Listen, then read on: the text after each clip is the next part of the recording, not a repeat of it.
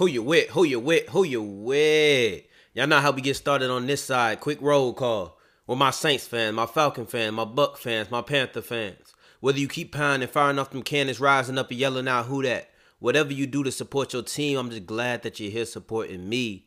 I, Darian the Mouth of the South Gray, the one and only host of Point Blank Period, recorded and coming to you live from the Jansport per usual. On Instagram at underscore Mouth of the South.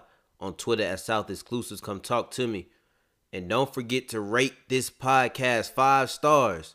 I'm hoping you guys are liking it, so I hope you guys are giving it five stars.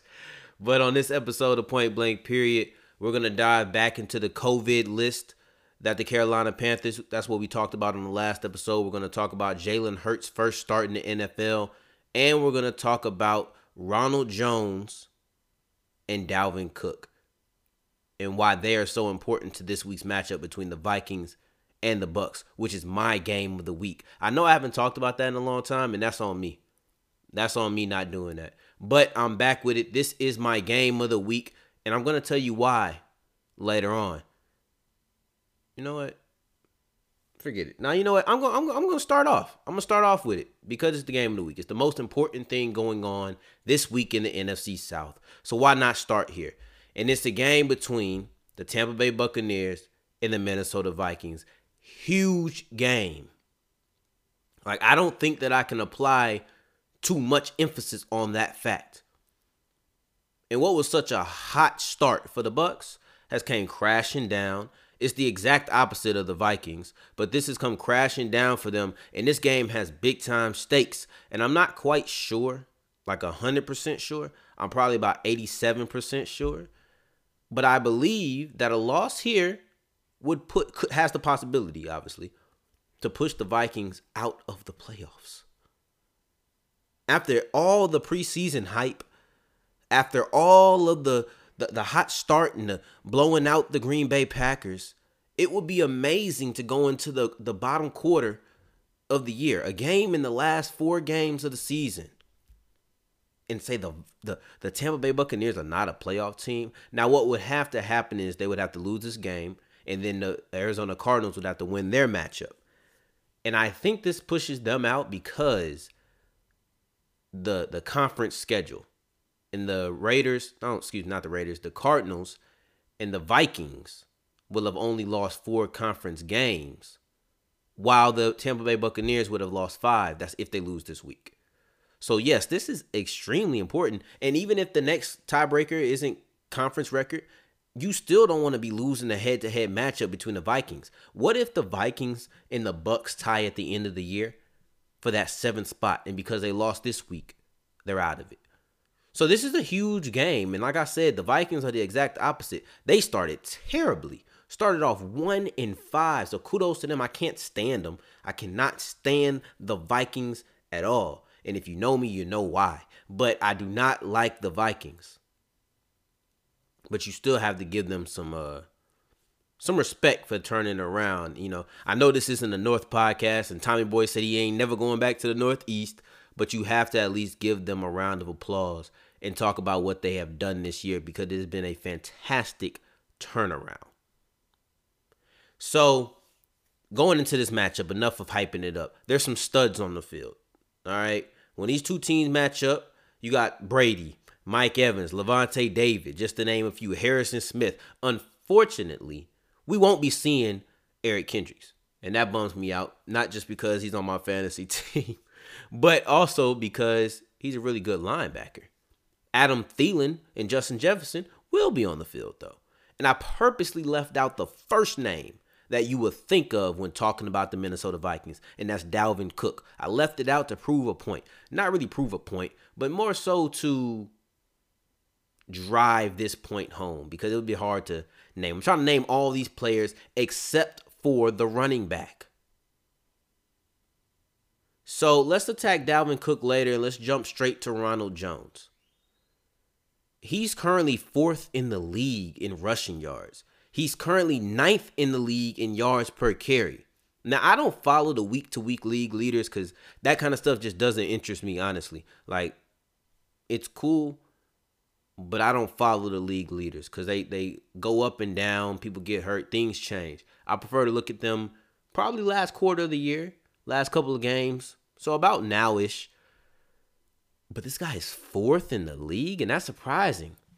You would not think, at least me, I wouldn't think that any running back on the Tampa Bay Buccaneers will be top five in rushing yards because they had a game this year where they only ran the ball five times, and one of those was a kneel down.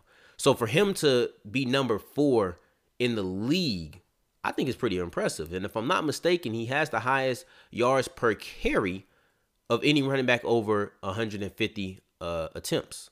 So Ronald Jones has been playing really well.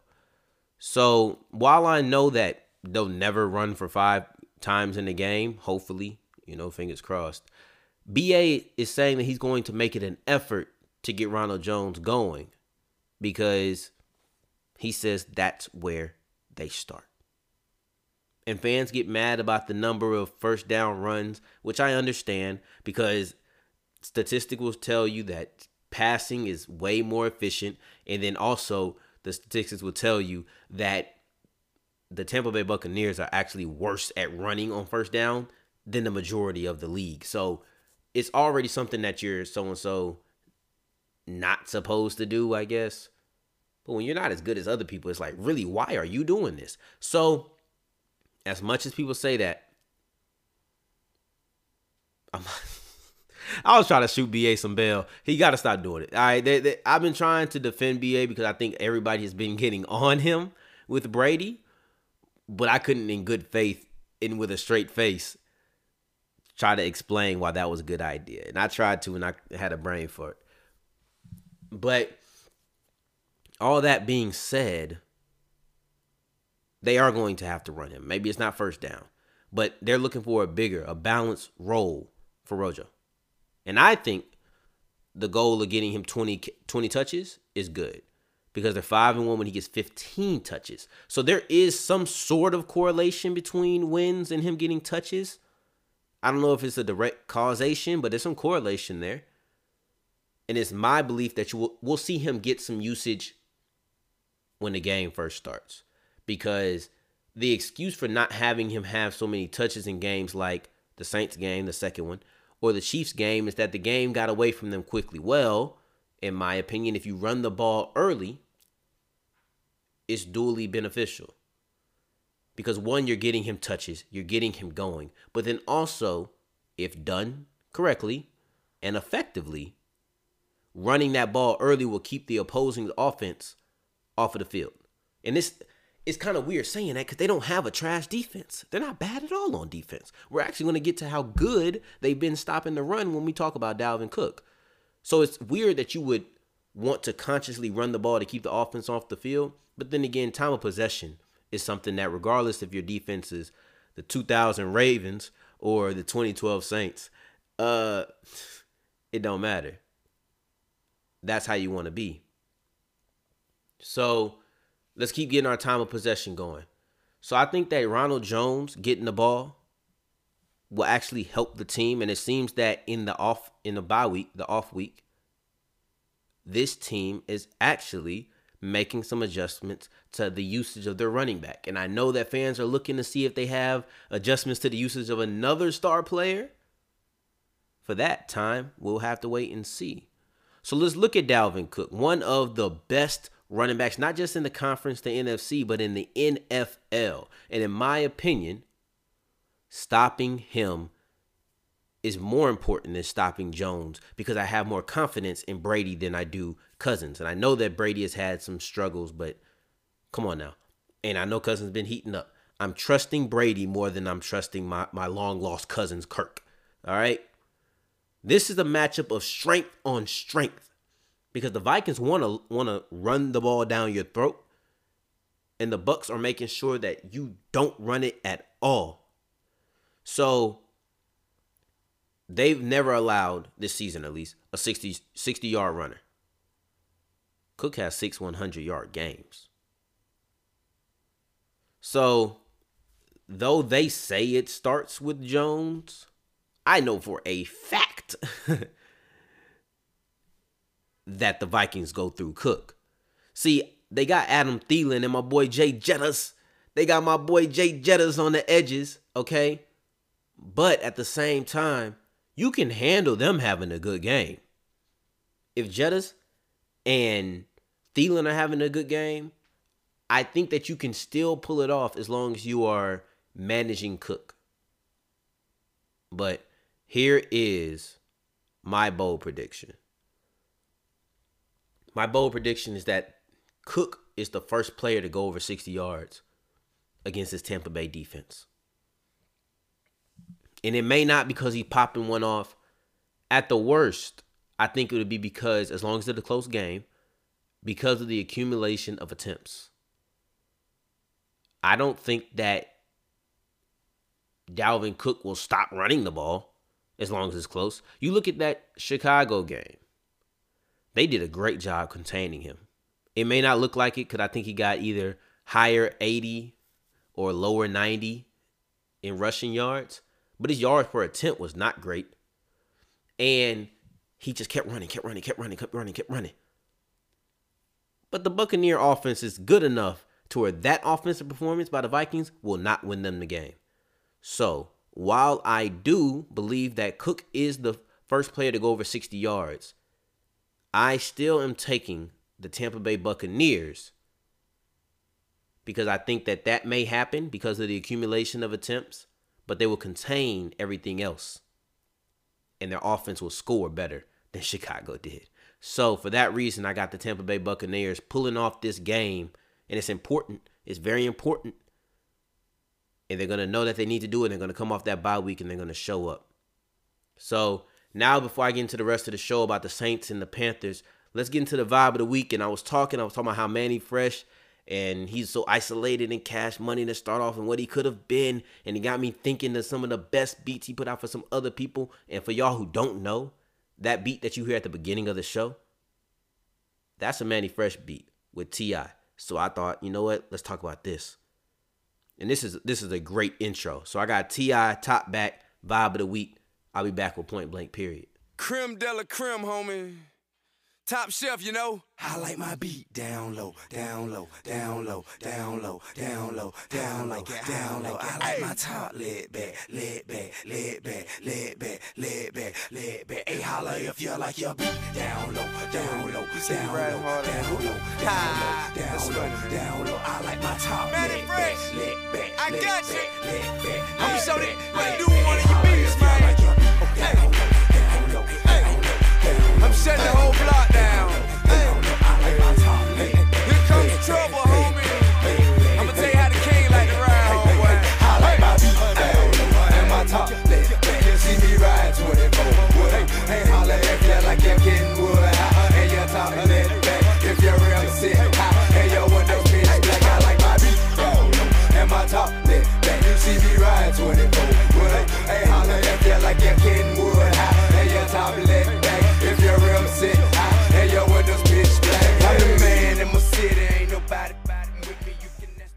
Welcome back to Point Blank Period. I am Darian the Mouth of the South Gray. And if you ain't nod your head at least a lot of bit when them horns came in, run it back because you wasn't listening good enough. And if you run it back and you back here at this same spot and you still ain't nod your head when them horns came in, I don't know what to tell you. You're tripping. That intro, oh my God. It's, look, trust me, when I get off of here, I'm probably going to play it again. And yes, I have been playing it for the past probably day and a half. Just wild. Anyway, let's get into these Panthers. Let's get into this COVID list. And they had a scare. Sort of, kind of. It really was a positive with DJ Moore. It wasn't a Dez Bryant. It wasn't a false positive. They didn't try to get him off of the field so he couldn't face his former team. But that's not the podcast for this. And I hope that somebody, there's too many conspiracy theorists out here in the world to not say that Jerry Jones paid the medical staff to fake that COVID testing. And word is he might have used the same doctors who, quote unquote, accidentally punctured Tyrod Taylor's lung. Anyway, let's talk about these Panthers. Let's talk about DJ Moore. And we'll keep that last little tidbit between me and you, right?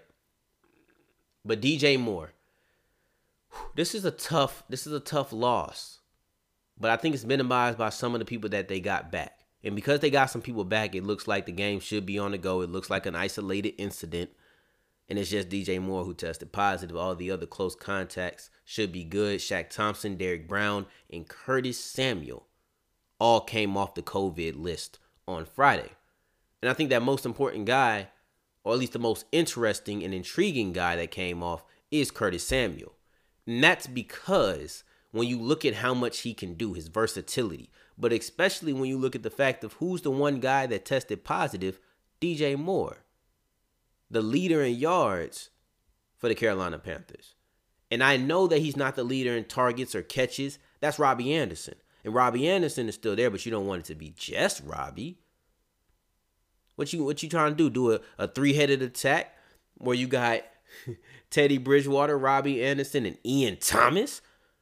I told my guy Dad, stop talking to me about Ian Thomas. I don't want to hear none of that.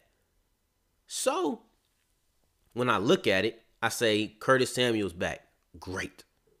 Because DJ Moore is the leading receiver, but Robbie Anderson ain't that far behind. You got to have somebody to pair with him, and that's Curtis Samuel. So you're missing a valuable and dynamic and dangerous variable when you take out DJ Moore. But that problem would have been only exacerbated if you're talking about taking away Curtis Samuel.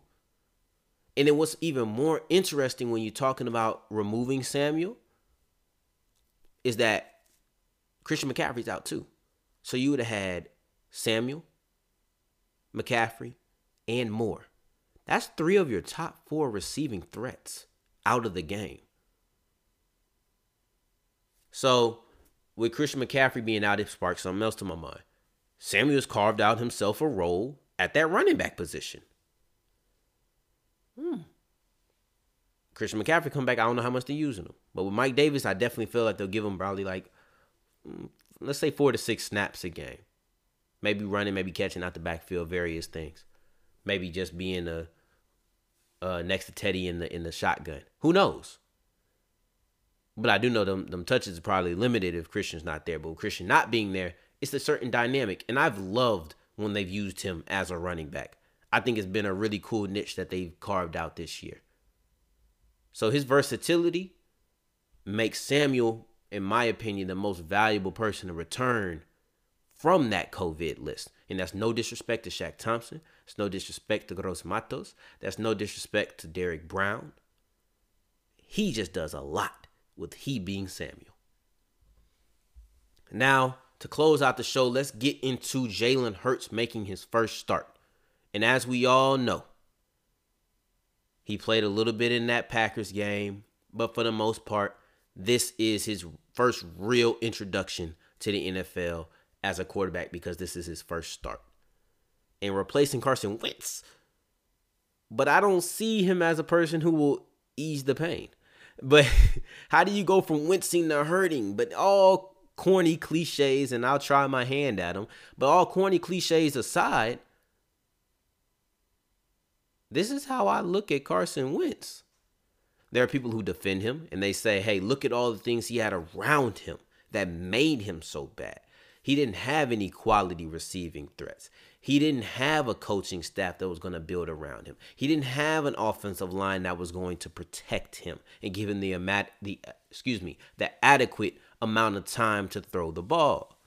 Then there's those who attack him and say he's playing bad, and that's it those thought processes need to merge. So feeling aside for Carson Wentz, who in the last time he played the Saints had less passing yards than Tre'Quan Smith had receiving yards, but that is not the point. Feelings aside for that man. Both of those thought processes, excuse me, those thought processes. Good, good Lord, I need to make sure I get some water when this is over. But both of those thought processes are important when evaluating the Eagles because Carson Wentz was making a bad situation worse. But even without him, it's important to remember he's making what worse? A bad situation. And the worst part about it is that nothing except for probably the coaching is likely to change. They're talking about getting Miles Sanders more involved, which I'm sure Eagle fans would like to hear. He hasn't had 20 touches in a game since week three. But they've had 12 combinations on the offensive line. No stability. These wide receivers aren't going to all of a sudden turn into all pros overnight.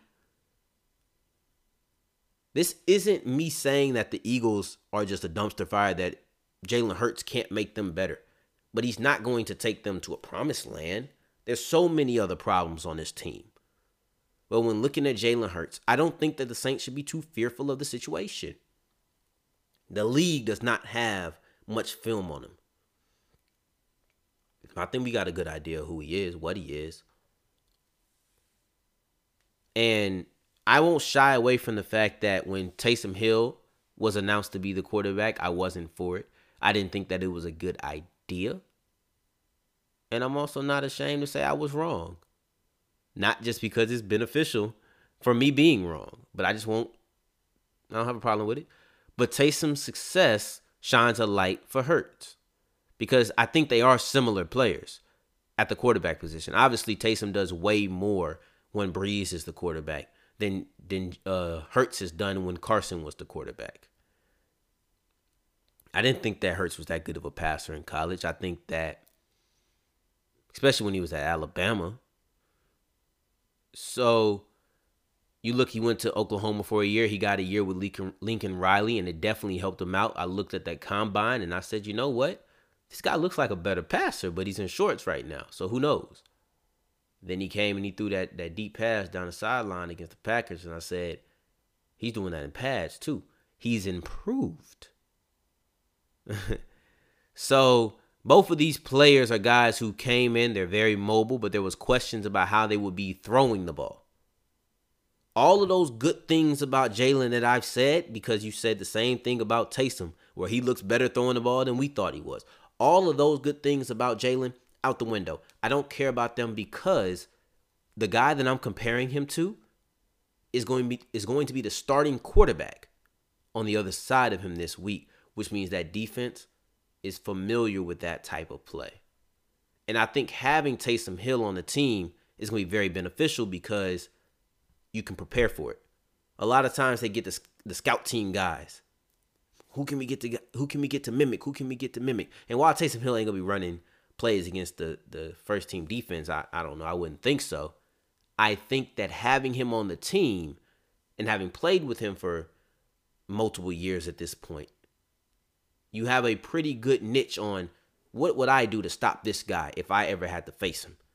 One of my favorite things to see, and I'll close out the podcast like this, was Batman when he had a plan to take down every single person in the Justice League, except for Green Arrow. But he had that plan. And even though they were on the same team, he knew that if ever they were opposition, he knew how he would take them down and I'd imagine, or I'd, I'd at least hope, that the New Orleans Saints defense has had some sort of plan like that for Taysom Hill. Because if they have, then taking down Hurts won't be as difficult, regardless of if he's had any NFL playtime or any film to really study. Point blank, period. But y'all know the drill. Till the next time, run me back if you want to hear me again. Mendarian Gray, the mouth of the South.